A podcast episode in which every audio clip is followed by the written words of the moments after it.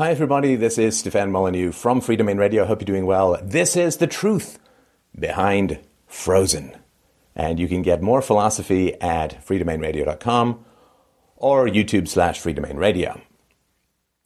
The movie Frozen is about the most opaque and difficult movie I have ever tried to understand. The surface story a dangerous girl shunned as a child has her frozen heart thawed by a loving sister it seems innocuous enough, but like a powerful dream that wakes you in a cold sweat of self revelation, the movie has a near infinite set of layers that go right down to the beating and beaten heart of modern life. The story was inspired by The Snow Queen by Hans Christian Andersen, but was altered to reflect a girl power theme in which the heroine is rescued not by a man, but by a woman, her own sister.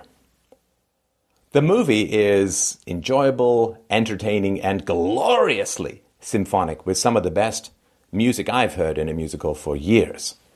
It has a freshness, a wittiness, and a depth that has literally had me tossing and turning at night to unwind its myriad meanings.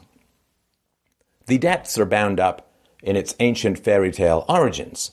Stories rarely stand the test of time unless weighted down by the meaty ballast of deep experiences and updrafted by the myths that keep us alive. Frozen is a story of two sisters, Elsa and Anna. Elsa is born with the magical power to control ice and snow, create life, summon clothing, control weather, you name it. Magic is so often taken for granted in fairy stories whether in traditional fairy tales or as the Force or mind melds in science fiction, that it has just become another kind of alternative physics. However, there is much more to magic than childlike wonder and narrative convenience. Magic, by definition, is irrational and thus cannot exist in the objective empirical universe. Therefore, it must exist in the mind which, unlike reality, is capable of error, delusion, fantasy, and superstition. Irrational people generally project their craziness into the people around them and the world they live in, and thus cannot be cured of their illusions, since their madness has become physics and human nature. In stories, magic always escalates because madness, itself a pathological story, always escalates as a hysterical pushback against a stubbornly rational universe. Like a woman screaming at an indifferent man, hoarseness, tears, and assault are the inevitable eruption. Reality is the Rhett Butler to the Scarlet of madness. Frankly, my dear, I don't give a damn. Magic in stories is always and forever a metaphor for madness. It stands for psychosis and delusion and the violence that inevitably results when madness is challenged by prosaic reality. Harry Potter, for instance, is the story of a violent and psychotic young boy who ends up in a mental institution called Hogwarts and surrenders to his delusions of grandeur. Ditto Star Wars. Madness can result from significant trauma as an infant or toddler, but it can also result from being born with great ambitions and capacities into a tiny, narrow minded, and bigoted tribe. From Frodo Baggins to Luke Skywalker, great souls often escape a petty world into violent fantasies. This is not meant to describe actual people or events but is rather a description of the writers, since the stories are fiction. Great intelligence is a prerequisite for great imagination. Fantasy writers seek to escape the dullness and predictability of their everyday acquaintances, particularly as children when imagination first flowers, by creating heroes who leave boring childhoods for intergalactic adventures. This violent rejection of the writer's early environment contains a base hatred against the culture he grows up in. This hatred is projected into the blackened heart of the usual arch villain. The hero destroys the villain because the act of storytelling must destroy the writer's dangerous hatred of those around him. In this way, the storyteller survives his hatred of the tribe by providing entertainment to the tribe. By telling a hidden story that appeals to the bored and narcissistic desire for adventure without personal risk. In other words, fantasy stories were the first video games. Once we understand that there is no magic in the world, we can understand that Elsa did not harm her younger sister with her fantasy powers, but rather damaged her physically or psychologically through cruelty and or violence. My guess is that Elsa is a Hamlet character. Hamlet was uh, a Renaissance man trapped in a medieval world, a sick displacement of premature rationality in a dusty tribe of ape like brutality. Elsa is partly driven mad by the gap between her deep human potential and her incredibly dull and pedantic environment. Her slow witted parents, mother and father rendered permanently poisonous by being so well meaning, only accelerate her whitewater course. Elsa's parents saw that her madness was infecting her younger sister and took her to a mind healer. The fact that the stone trolls act and sound like stereotypical Jews is not inconsiderable, since Jews invented psychoanalysis. But there was no cure for Elsa, since the girl's madness was a reaction to a soul crushing familial and cultural environment. The only remedy was isolation, and so basically she was institutionalized at home.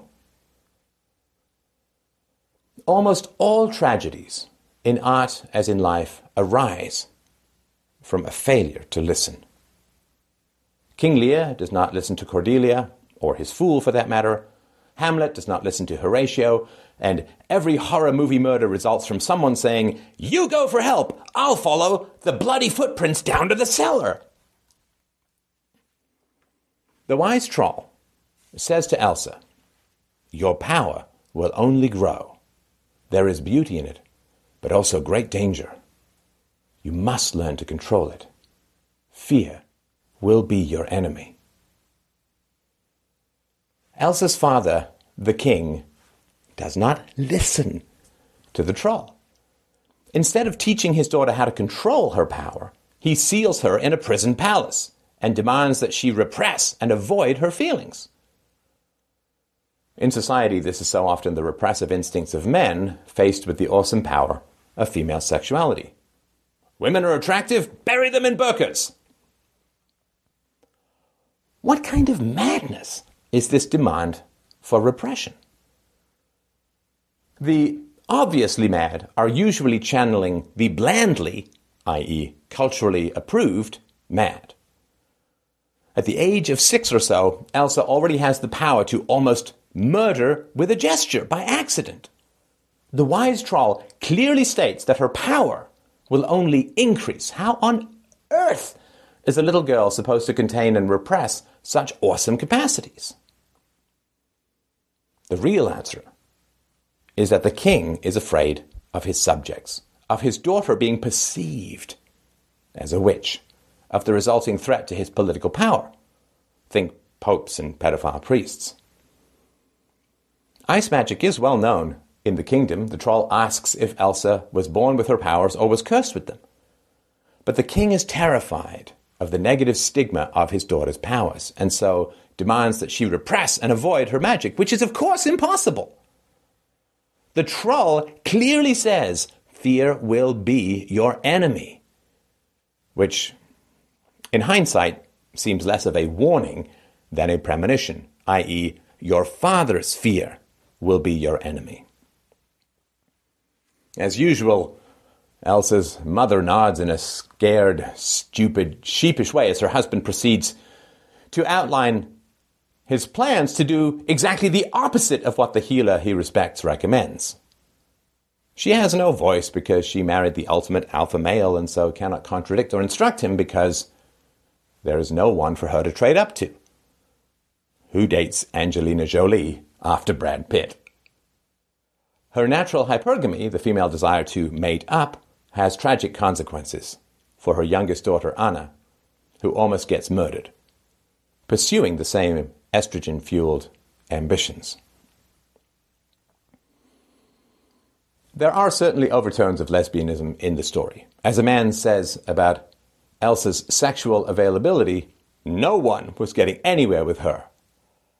And homosexuals do sometimes appear to have magical powers, at least before they were able to adopt and raise children, because they just had so much more time and resources than straight couples with kids.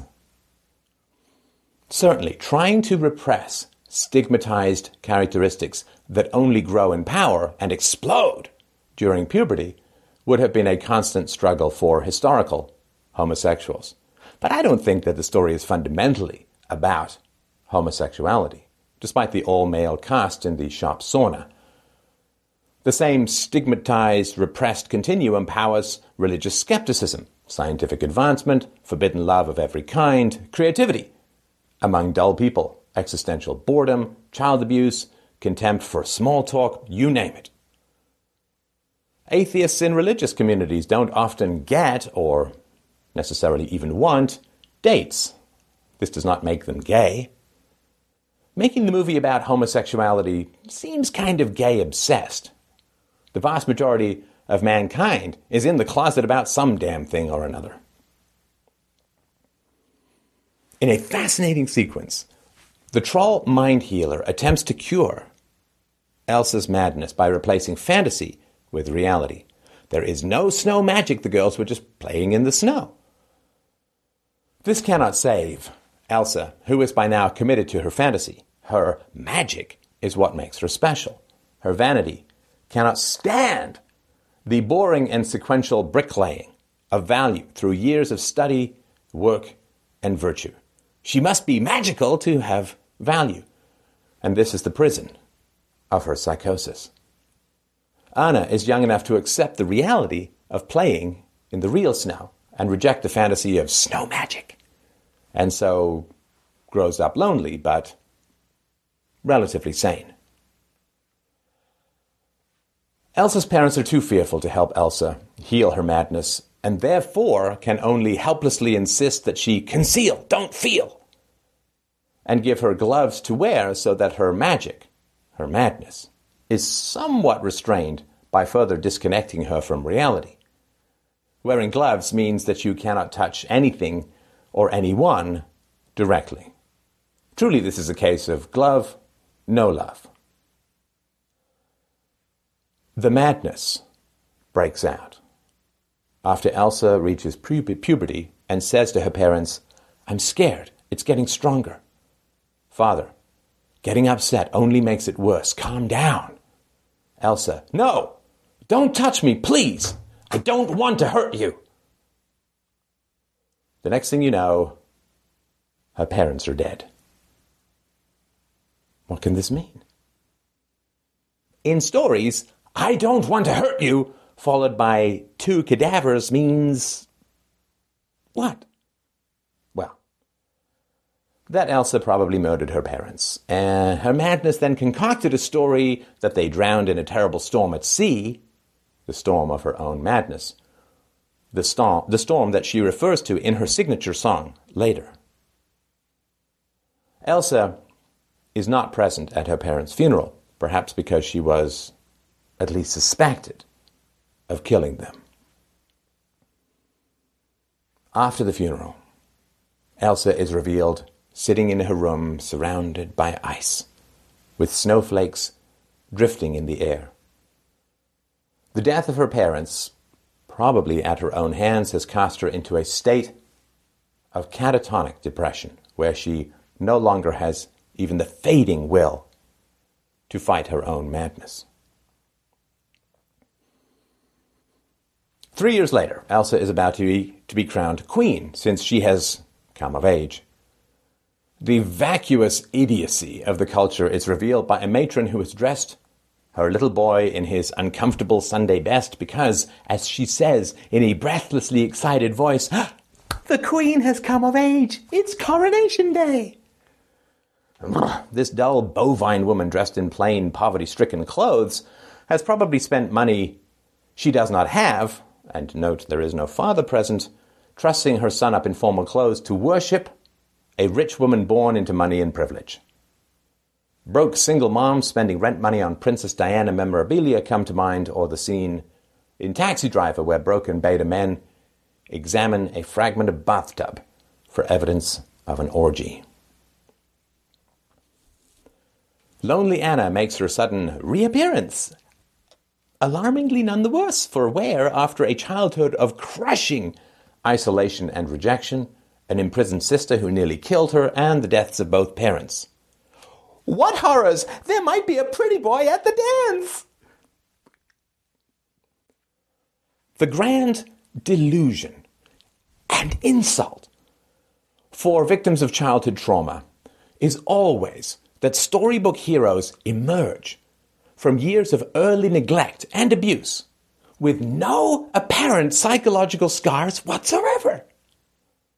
Anna wakes for her sister's coronation with a goofy smile and a silly song, dancing through the proletariat preparation for the coronation with no thought for the toiling masses that keep her fed and clothed and comfortable, dreaming of romance and sex, pretty in that pedophile Disney stereotype with eyes literally bigger than her wrists.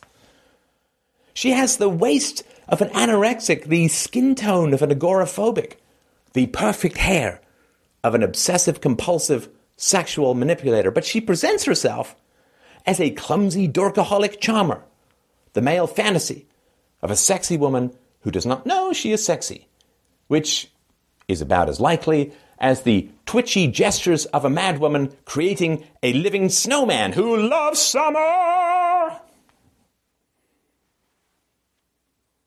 The late king did nothing to prepare his daughters for being in charge of a kingdom. There's no evidence of any education, books, parental conversations, the imparting of wisdom and justice and magnanimity in statecraft. This is noticeable only in its absence. When the sisters greet each other again for the first time in over a decade, they exchange vapid nothings about how warm it is, how much fun they are having, how pretty each other is, and how much they like Chocolate. Dear Lord, are they adult women or mentally challenged trivia addicts?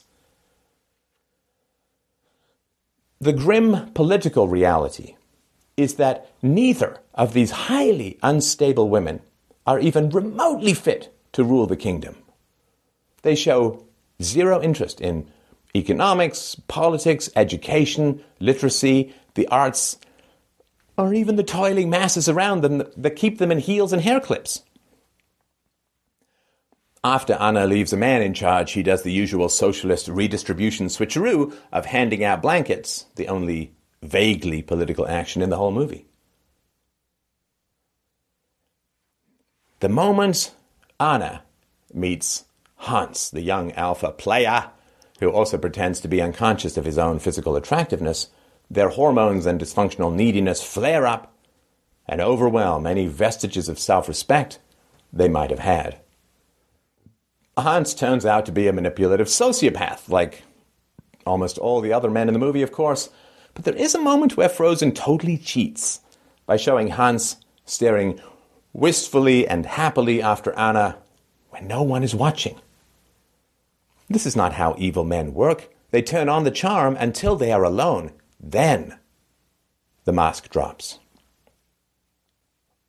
One of the fantasies that still grips modern society is that men are simple emotional creatures while women are deep and complex. Men want a beer and sex and food, while women strive for intimate connection and juggle complicated emotional spiderwebs. This trope only reveals the narcissism of women and the cowardice of men. Imagining that you are deep and complex, but others are simple, is one of the primary signs of malignant selfishness. Men should point out that most of the deeply powerful emotional artistic works of mankind were created by men. And in fact, the root story of the movie Frozen was written by a man. While women generally grace us with claustrophobic emotional revelations that lead nowhere, think August Osage County, The Edible Woman, The Bell Jar, and The Stone Angel.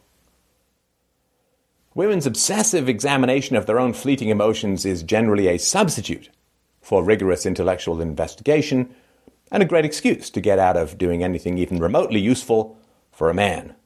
I can't make you a sandwich. I'm conflicted.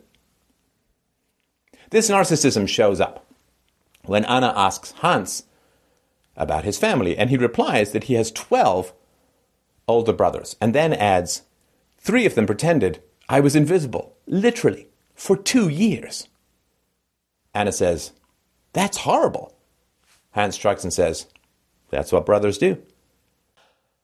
And that's about enough of her talking about him. Anna then turns the conversation back to herself and her sister.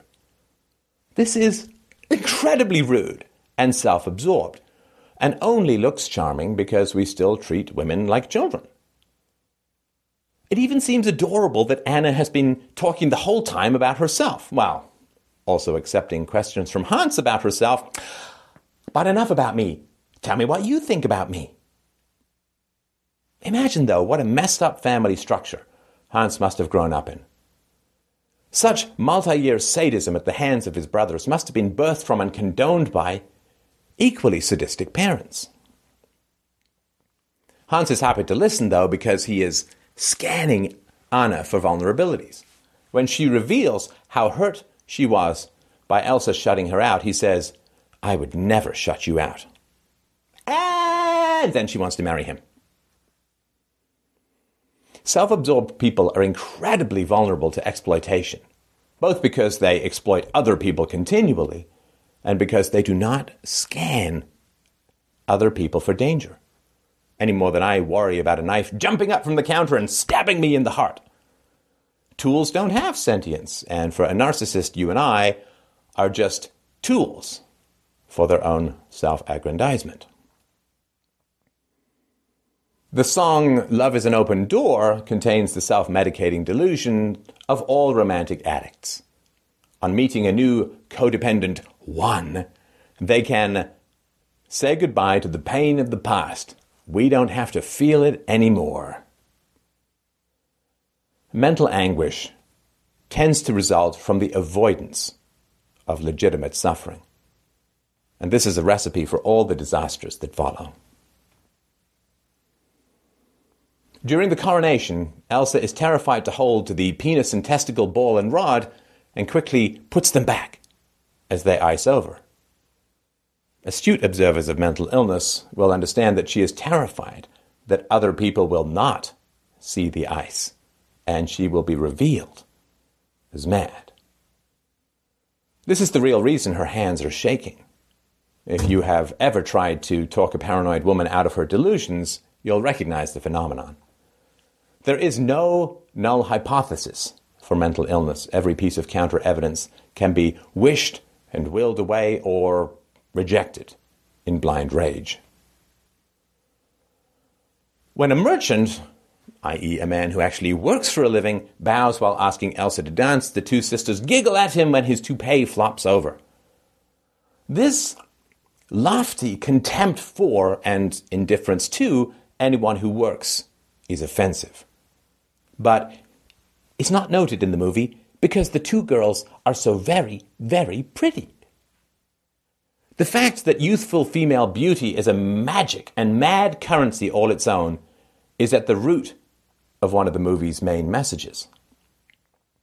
If it's any consolation, Anna only judges a man by his looks. When she fantasizes about meeting a man at the ball, she grabs a ruggedly handsome statue to play with. When she first meets Hans, she shifts from snappy to seductive the moment she sees how handsome he is. Nonetheless, women the world over will continue to complain how men objectify their gender. Within an hour or two of meeting, Hans asks Anna to marry him, and she says yes. When the mad couple asks for Elsa's blessing, tempers flare in a ridiculous manner, and a sisterly dispute explodes into a public scene of vicious ill temper. Elsa lashes out with her snow magic, which shocks everyone. When we remember that there is no such thing as magic, only madness, the shock and horror of the ruling class at the new queen's obvious mental instability is understandable. When the young queen is revealed as mad, the kingdom can look forward to many decades of tyranny, economic decay, starvation, mass imprisonment, and war. The townspeople gather outside because they are terrified that the new queen, knowing that she has been locked away since childhood, is going to make their lives a living hell. Elsa's snow magic is a metaphor for the power of madness coupled with near infinite political authority. Mad women can be witches who live in isolation in the woods. Mad queens will destroy the kingdom and thus cannot be ignored. Radagast versus Caligula. As Elsa runs through the crowd of increasingly terrified townspeople, subjects to be subjected to decades of her madness, a baby cries, as if seeing his own decaying future in an insane kingdom. Elsa fires another bolt of magic ice, really hysterical verbal abuse, at the bald merchant and then runs off into the night. When the merchant complains that Elsa tried to kill him, Hans replies, You slipped on ice. This indicates that Hans did not see the ice magic, another example of its internal nature. Elsa pauses at the edge of the fjord while Anna begs her to stay and talk. Deep connection is the antidote to madness. And this is the moment when Elsa chooses to reject her sister and go completely insane. She steps onto the warm water, which turns to ice. The impossible can support me, she imagines, and strides off confidently over the forming ice into the glorious prison of her own psychosis. Not unlike another ancient water walker. As Anna decides to go after her sister without any provisions or protection, the glorious Let It Go YOLO sequence unrolls. The lyrics are a revelation. The snow glows white on the mountain tonight, not a footprint to be seen. In the movie, Elsa is leaving footprints as she walks through the deep snow, but she cannot see any footprints because they are behind her. By breaking with her past, she has gone mad. The manic relief that comes from the fantasy that we can, with one savage slash, cut the chains of the past and rise like a phoenix, free of all history, is generally a tipping point into insanity. Akin to believing that we can escape the endless constraints of gravity and fly off a tall building. I'm free! Splat! a kingdom of isolation, and it looks like I'm the queen. She is the queen of her own madness, which fed and grew strong on her childhood isolation. The wind is howling like the swirling storm inside. Couldn't keep it in. Heaven knows I've tried. But has Elsa really tried? She was told as a child by the wise old troll that fear was her enemy, and she blows up at the ball when Anna asks what she is so afraid of. She is afraid of madness, sure, but she is even more afraid of sanity, of the ordinariness that comes from a lack of magic. and the resulting dull drudge work required for excellence. Always anathema to those cursed to inherit great beauty, wealth, or power. The storm is not real, not empirical. It is inside Elsa, as the song states. Throughout the movie, the snow has an eerie unreality. From the opening scene of childhood play in the castle to the female characters' seeming imperviousness to its unholy coldness. The madness of a ruler makes the whole kingdom mad. The coldness of a ruler makes the whole kingdom cold. This is the horrifying vulnerability of oligarchical hierarchies. We are not overly bothered if a stranger is mad. The insanity of a ruler infects generations. Elsa also sings the same notes with two voices at times in the song, not harmonizing. This is the only time this occurs in the movie or in any musical that I can recall, which also shows the multiplicity of voices in her head. Let it go is the great cry of all humanity. The base desire to be free of all restraints even sensible ones like reason, empiricism, and sanity. Who doesn't want to stay up all night, eat as much sugar and fat as we want, refrain from dull exercising, have sex with whoever we please, abandon responsibilities, go wildly into debt? These are natural and even healthy desires. They lead to technology and efficiency and economic growth when restrained by the voluntarism of the market. In politics, though, they lead to national debts, environmental predation, fiat currencies, massive unfunded liabilities, and all other forms of heady, unrestrained hedonism to be paid for by the economic hangovers of the next generations. The song would be charming if sung by an emotionally repressed 20 something, sung by a political ruler. It has a terrifying element it is only saved from being a dictatorial anthem by Elsa's refusal to return to her kingdom. Imagine her singing this song from her throne as her subjects groaned and packed and fled, and you will see what I mean. No right, no wrong, no rules for me. I'm free. Free at whose cost? No rules for the rulers is tyranny for the subjects.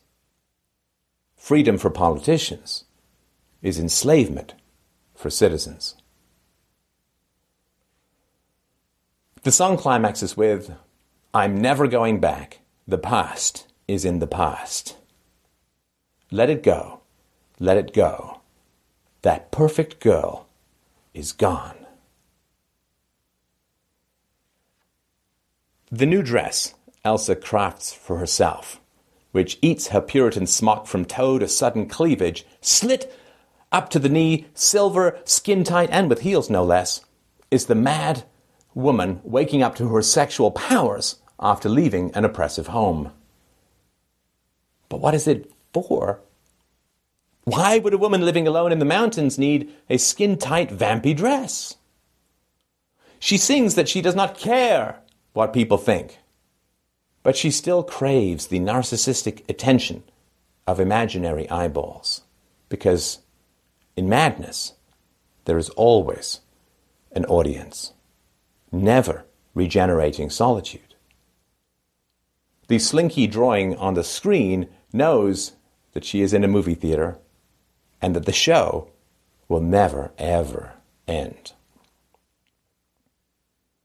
As the song ends, Elsa rejects the earlier reference that love is an open door by literally slamming the door in the audience's face. Love is an open door. Narcissism is a sealed ice fortress of mad magic. Kristoff is a mountain man who, as a boy, saw Anna being cured by the wise old troll. He is currently what certain sectors would call one of the men going their own way, or MGTOW, in that he has no interest in dating or relationships and is not impressed by a half naked, pretty woman in the middle of a snowstorm. Anna gets him to help her by buying him supplies and offering to end the winter, which is putting a few snags in his ice selling business. A truly jaw dropping sequence ensues when the pair get chased by wolves while careening through the forest on a sled pulled by a manic reindeer named Sven. Anna proves physically dexterous, wise to the ways of the woods, a dead shot with a guitar, and able to both light and accurately throw a burning blanket at a charging wolf. Kristoff, a man with decades of experience in the woods, is twice saved by Anna, a 16 year old girl who has almost never left her castle. This blatant appeal to female vanity is highly insulting to everyone involved. Anna has probably never even ridden on a sled, let alone tried to hang on to one bouncing around trees in a forest while being chased by wolves in the dark. Yet she keeps her balance while Kristoff falls off and she saves him from being eaten by wolves and from falling into a chasm by hurling an ice pick and having it expertly land and lodge a hair's breadth from his fingertips. Will she even know what an ice pick is?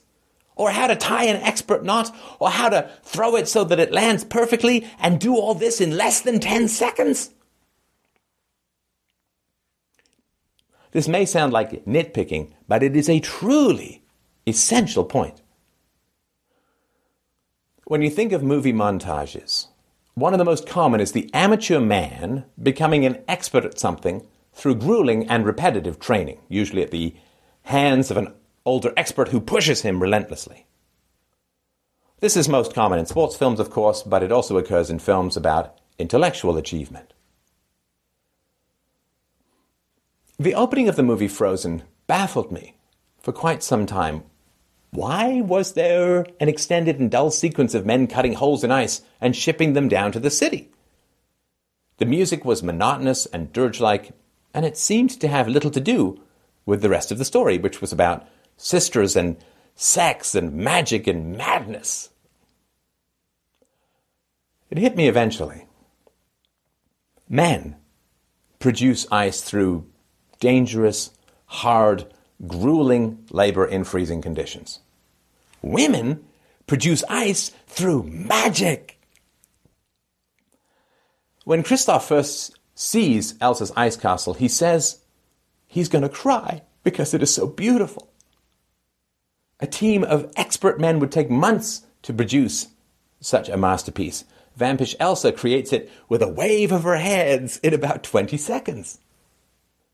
Even Elsa's magical powers, repressed and unpracticed for over a decade, flower into ornate and powerful life the moment she flees the city.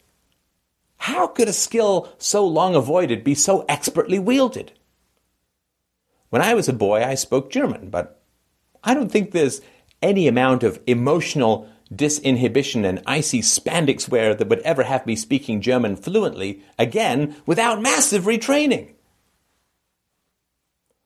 So, why is the grueling pursuit of excellence such a common theme in men's movies, but not in women's? There are a few exceptions, like the training sequences in the movie version of Buffy the Vampire Slayer and Million Dollar Baby, but it is extremely rare to see a woman starting off as incompetent at some pursuit and then submitting to months or years of rigorous training in order to achieve excellence. Why is that? Women often complain that they are not represented at the tops of highly challenging fields such as business, science, technology, engineering, and medicine. But they don't seem to roll their eyes when women are continually presented as being experts at some challenging field without any training or experience whatsoever. Imagine pitching a movie idea about a man who is overweight, out of shape, and then rolls off the couch, jumps into a boxing ring, and win, wins the heavyweight championship of the world. What would people say? they would say that the story is so unbelievable that it would cast serious doubts on your sanity. How the hell could some out of shape guy go and win a boxing match? That's an insult to all the people who actually do train and work incredibly hard to get to the top of their profession. Surely women know the amount of work it takes to become really skilled at something. Why on earth would they not understand how insulting and limiting it is to tell women they can become experts without working? There is no better way to keep women out of the top tiers of professions than by telling them that they are great just by breathing. And that to be peppy and charming and spunky makes them the equivalent of a man with over 20 years' experience in a dangerous environment. The reality is that Anna, by charging after her sister without any proper winter gear or provisions, would just end up freezing to death on the mountain. If she did manage to make it onto the sled, she would have fallen off at the first sign of trouble and been eaten by wolves. If she somehow survived all that, she never would have been able to jump the chasm or save Kristoff from falling, and so she would have ended up alone with the reindeer and died on the mountain. It is a horrible form of sexism to pretend to women that they can be just as good as an experienced man without any experience at all. It discourages them from taking the necessary steps to work hard to achieve excellence, condemning them to lives of mediocrity. Useless, youthful sexual power, followed by decaying, middle aged resentment. There is a low rent form of biological truth in this formulation, however. Young men are worth substantially less in the sexual marketplace than young women because young men do not have a lot of resources to provide to pregnant, pregnant and child raising women, while young women have a decade or two of fertility ahead of them. Older men have more resources to provide to a, a woman, but are generally physically less appealing.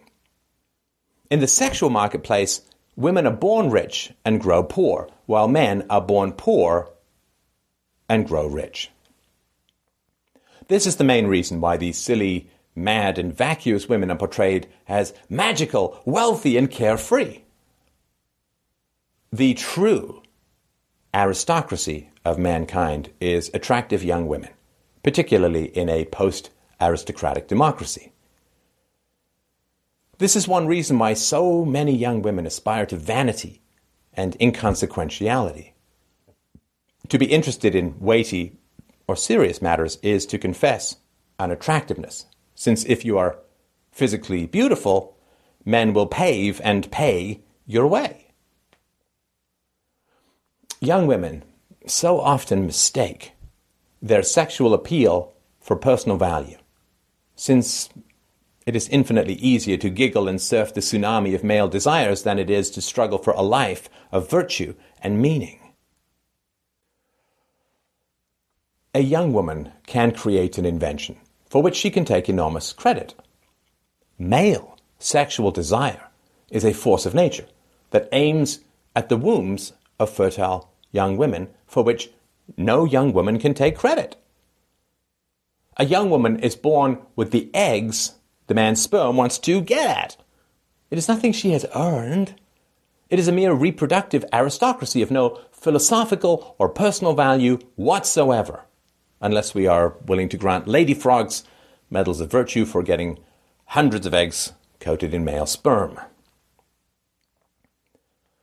This is the magic that is really occurring in the movie. The magic of foolish young women who imagine that the world revolves around their wonderful personalities, when it really just revolves around their accidental eggs. This is the real reason why we see fewer cinematic women struggling to achieve excellence and value through years of hard work, because they are born with eggs, and so have value, at least while they are young. They imagine that their personalities are all kinds of wonderful, but their wonder dies as their eggs die, leaving them bewildered and enraged and unable to admit that they squandered the golden magic of their accidental inheritance on personal vanity and easy sex. Like a rich man who pays for his friends, attractive young women are so often unwilling to see if anyone actually asks them out for who they really are without financial or biological bribery. Female vanity is a slow sexual suicide. The rich man may not run out of money, but the pretty young woman will always run out of youth. Many young women love to forget that they are attractive for the sole purpose of making babies.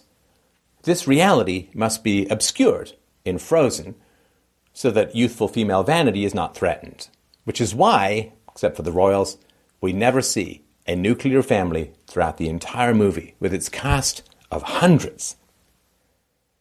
The trader in the woods has a gay family in his sauna. The mother at the coronation has no husband. Two men clap each other's backs on the way to the ceremony. Even the royal family, with two parents and two children, never spend time all together and, of course, are highly dysfunctional. Both sisters are orphans. Kristoff is an orphan. The snowman has no parents, of course, and Hans is fleeing his abusive family who remain off screen. Young women, milking their sexual appeal, don't like to see functional or happy nuclear families because it reminds them that they are using their sexuality in the wrong way. A young woman's sexuality is designed to evoke a commitment from a quality man, not just feed her own vanity. Also, seeing a functional family reminds her that time is always running out. That every day that she spends using her sexuality for vanity rather than commitment, it fades and falls and loses value. This creates deep anxiety in the young woman, which would be enormously healthy because it would provoke a change towards maturity and responsibility. But what is sometimes called cultural Marxism in society is little more than a bunch of predatory artists and academics being paid by women to avoid provoking rational anxiety about squandering their sexual value on alpha orgasms, man candy estrogen status, and narcissistic selfie vanity.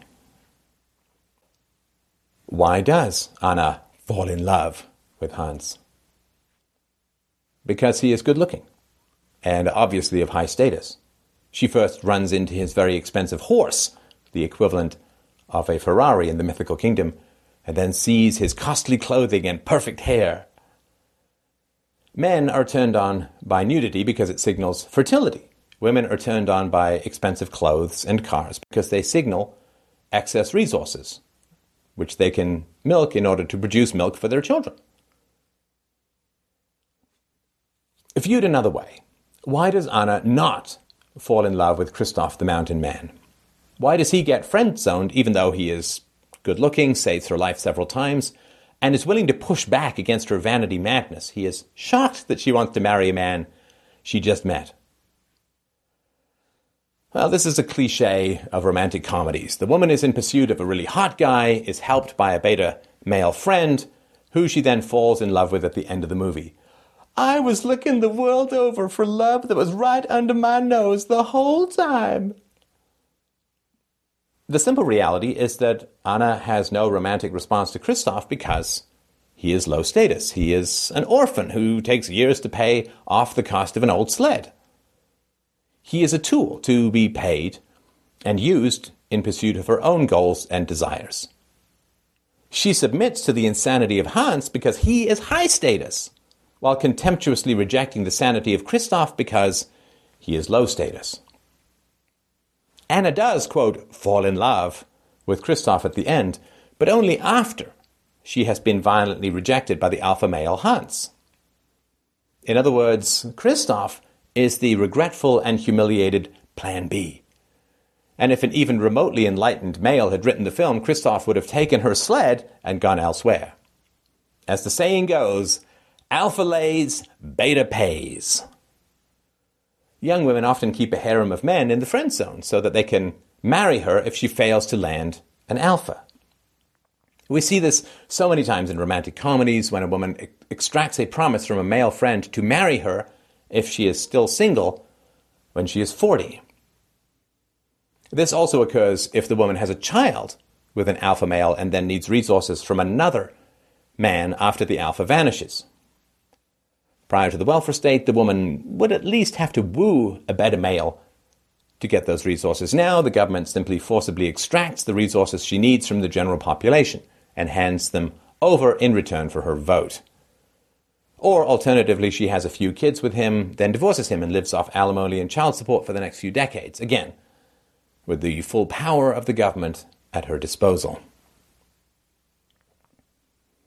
Women are as attracted to power and status as men are attracted to youth and beauty. This is why in fairy tales the women are always beautiful and always hot for princes and kings, the well decorated mass murderers of history. The ancient equation of resources and fertility is well expressed in the line from the song Summertime Your daddy's rich and your mama's good looking. Alternatively, most fairy tales could be more accurately retitled Putting Out for Sociopaths. After delivering Anna to Hans, Kristoff is striding back into the woods, followed by his reindeer. The reindeer wants him to go back to Anna. Clearly, the reindeer is Kristoff's animal instincts. And literally picks Kristoff up in his horns, the horns used for sexual combat, and tries to deliver him back to Anna. We are tools that our genetics use to reproduce.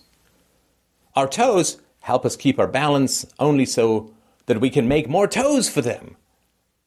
Our animal selves do not care about love or virtue or pride, only about the endless blind photocopier of DNA reproduction. Lust powers insemination. It does not serve virtue. The skeptical face the reindeer makes when Kristoff says that Hans is Anna's true love is not skepticism about Hans, but about the mad delusion called true love.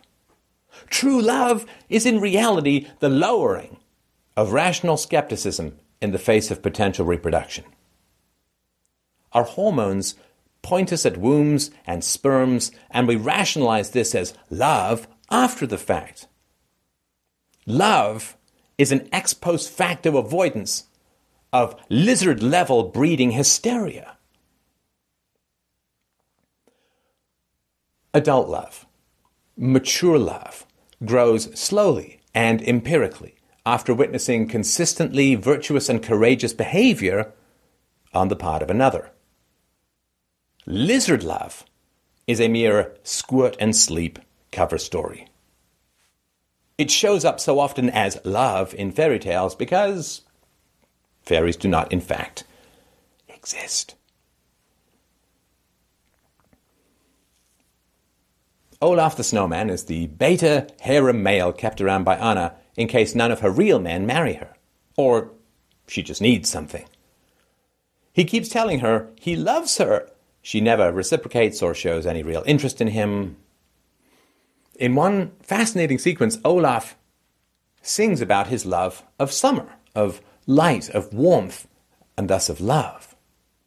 Kristoff wants to tell him that his dream is impossible, i.e., that he will forever remain in the friend zone. But Anna says, Don't you dare! Betas are to romance as snowmen are to summer. Come not between the vain woman and her soft and encouraged prey. The twist at the end of the movie is that Elsa finally wakes up to how much she loves Anna when Anna, quote, sacrifices herself for her sister. This is a strange concept of sacrifice, since Elsa has already slow murdered Anna by shredding her heart with snow magic. First of all, this is an apt metaphor for spending time with crazy and dangerous people. Their personalities are socially transmitted diseases. Like water poured into a container, most of us eventually turn into, or remain, whoever we surround ourselves with. We can change our tribe, but we cannot change that our tribe is our destiny. Anna wants nothing more than to spend time with Elsa, but Elsa is crazy and cold, and thus Anna turns into an icy statue of death. This is needy and codependent self sacrifice turned completely pathological. Sacrificing your life to save someone who has murdered you is like offering up your second kidney to a man who just gouged out your first one with a rusty spoon. In true teenage sentimental suicide fashion, Elsa awakens to her love for Anna only after Anna has, quote, died for her sake. Anna could have been saved by an act of true love, Kristoff returning to save her, visible through the blowing snow, but instead, she decides to sacrifice herself for her sister, exhaling her last breath after her suicide breaks Hans's sword. Anna has at last awoken Elsa's heart by dying for her sake. This fantasy of redemption through death is the basis of war and memorials and medals.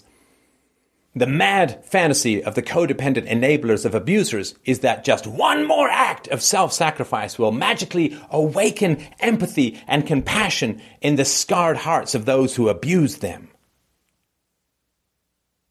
Given that empathy is a complex series of systems in the brain that require imprinting through infancy and toddlerhood, or a skill painfully acquired in adulthood through the rigorous pursuit of self knowledge, this fantasy is like me pretending that if I repeatedly bash my knuckles in with a ball peen hammer, my 80 year old Scottish neighbor will suddenly burst into fluent Mandarin. Much like vampire movies and the Hunger Games and a steady diet of junk food, violence, and pornography, Frozen portrays relationships as exciting through insanity, through madness and magic and self sacrifice and, well, drama. The simple act of earned and intimate connections through honesty, and vulnerability is like raw carrots to the mad chocolate of murder and betrayal and magic and suicide and sacrifice and redemption, blah, blah, blah. People who cannot connect are always playing games. There are no hugs in tennis or combat marriages except at the end when the weary combatants may agree to be buried together. Lives lived without truth must always be inflated with the hysteria of status. A self loathing man sneers from within the metal coffin of his BMW. An empty woman pushes up her cleavage. The aged cry over faded photographs, and no one connects with anyone. If you turn your world into a war zone, you never have to talk about your feelings, your history, your fears, your anger and hope. You dodge bullets, hurl ice, climb mountains, and flee wolves. You become a mere mammal, tribal, blind, needy, and immune to self reflection. The madness of the ending. I will love you only when you are dead is hard to fathom.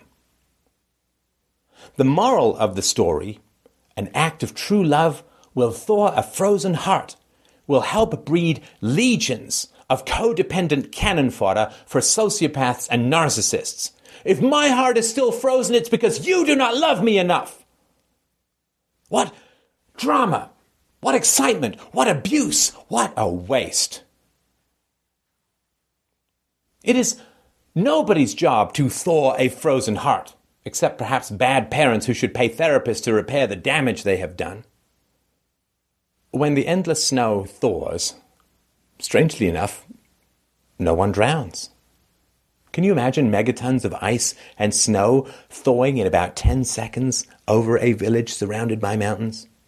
This would be an oceanic avalanche. But of course, the physics of nature are as violated in the movie as the physics of relationships. At the end of the movie, Anna gives Kristoff a sled, which sounds generous until we remember that Anna has never actually had a job. She's using her political power to forcibly transfer wealth from the townspeople to Kristoff, which, of course, is slightly less charitable. This continues the metaphor of sexual desirability. Anna no more earns the sled she gives to Kristoff than the sexual value she provides to him as well. She inherits both, earns neither, and knows nothing. Hmm. She gives him a slippery moneymaker she has not earned. They might as well have put a beaver on it and a bumper sticker that says slippery when wet. Young people who mistake accidents for value, I'm pretty, rich, athletic, talented, are about the highest maintenance people you will ever have the misfortune to meet. Because time inevitably attacks their fantasies. In the long run, character always sandblasts away the illusions of luck. Like an aging Blanche Dubois, vanity requires the constant sacrifice of other people's integrity and reality. You might think it is feeding you, but it is really eating others.